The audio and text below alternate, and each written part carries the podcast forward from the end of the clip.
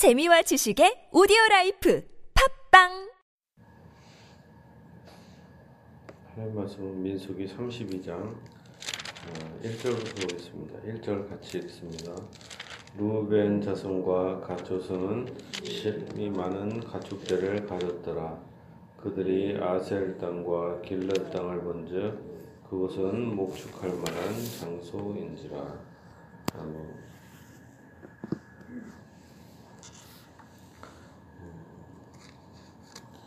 이 32장은 그 요단강을 건너기 전에 루벤 지파와 갓 지파가 아, 요단강 건너편 그러니까 요단강을 건너야 가나안 땅인데 요단강을 건너기 전에 땅을 미리 달라. 요 땅은 우리가 갖겠다. 축복의 땅은 갖지 않고 요거만 갖겠다 이거, 이것을 얘기하는 내용입니다.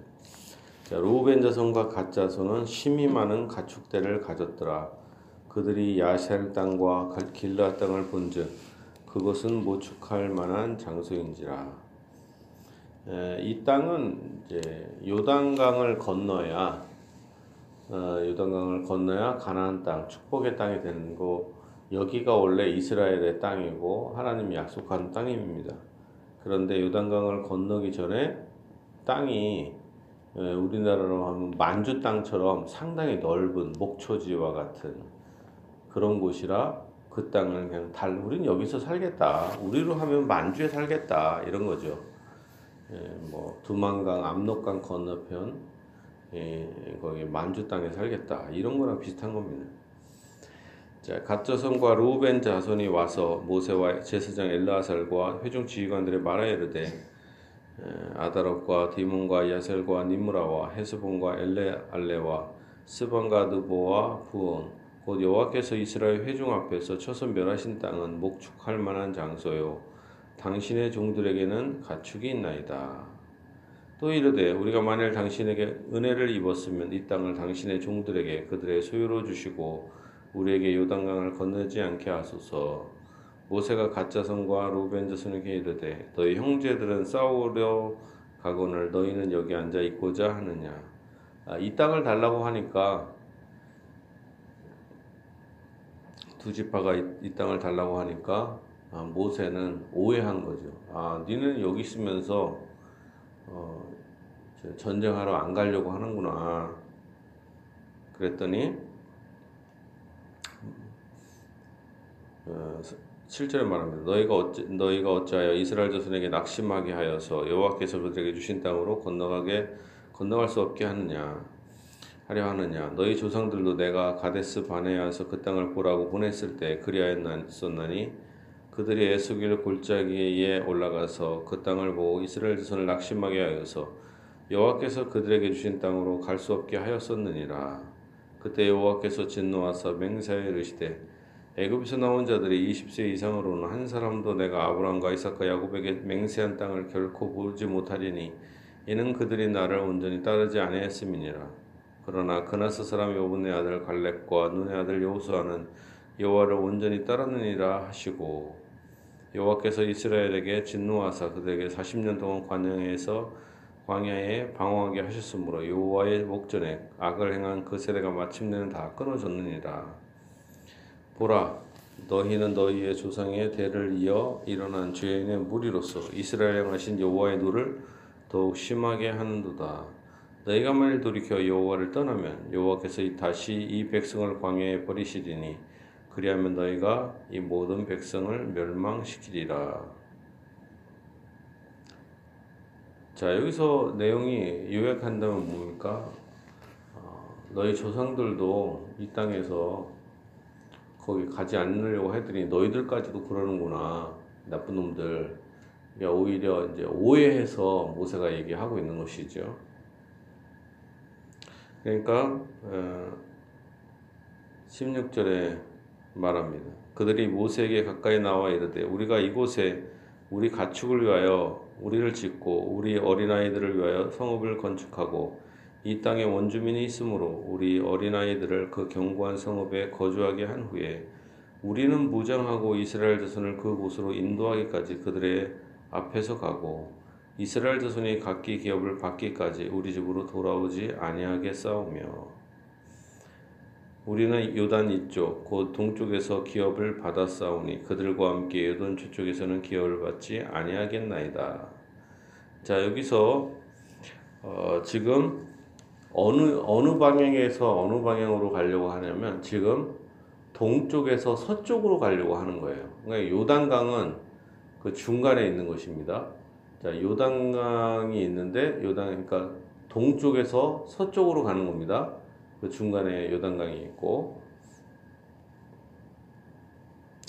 자, 예, 우리가 먼저 가서 우리가 여기서는 이제 우리 아이들을 위해서 성읍 같은 거나 이런 걸 좀 건축을 하고 그 다음에 가축들을 위해서 이렇게 좀 이렇게 잘 세팅을 한 다음에 그리고 나서 우리가 먼저 가서 전쟁을 치르는 선봉대가 되겠습니다.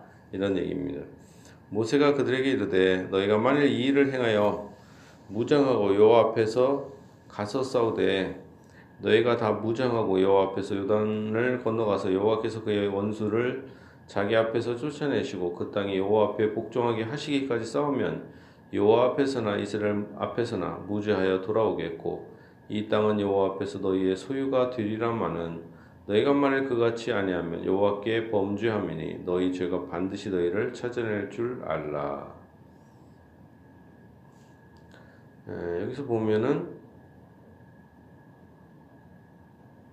너희가 이제 먼저 진짜 네 말대로 한다면 하나님께서 음, 이렇게 다 쫓아내고 그리고 또 너희가 이 땅을 소유한다 합니다. 근데 그렇지 않으면 너희는 이제 죄인이다 이거죠. 자, 24절입니다. 너희는 너, 어린아이들을 위하여 성읍을 건축하고 양을 위하여 우리를 지어라. 그리하면 너희의 입이 말한 대로 행하라. 가짜손과 루벤 자손이 모세에게 대답하여 이르되 주의 종들은 우리는 주의 우리 주의 명령대로 행할 것이라. 우리의 어린아이들과 아내와 양떼와 모든 가축은 이곳 길라 성읍들에 두고 종들은 우리 주의 말씀대로 무장하고 여호와 앞에서 다 건너가서 싸우리이다. 이에 모세가 그들에게 대하여 그 제사장 알라아살과 눈의 아들 여호수아와 이스라엘 손 지파의 수령들에게 명령하니라. 모세가 그들에게 이르되 갓 자손과 루벤 자손이 만일 각각 무장하고 너희와 함께 유단을 건너가서 여호와 앞에서 싸워서 그 땅이 너희 앞에 항복하게 이르면 길라 땅을 그들의 소유로 줄 것이니라. 그러나 만일 그들이 너희와 함께 무장하고 건너지 아니하면 그들은 가나안 땅에서 너희와 함께 땅을 소유할 것이니라. 가처성과 로벤 자손이 대답하여 이르되 여호와께서 당신의 종들에게 명령하신 대로 우리가 행할 것이라 우리가 무장하고 여호와 앞에서 가나안 땅에 건너가서 요단 이쪽을 우리가 소유할 기업이 되게 하리이다. 자기들이 지금 먼저 가서 전쟁하겠다 이런 얘기를 지금 하고 있는 것이죠.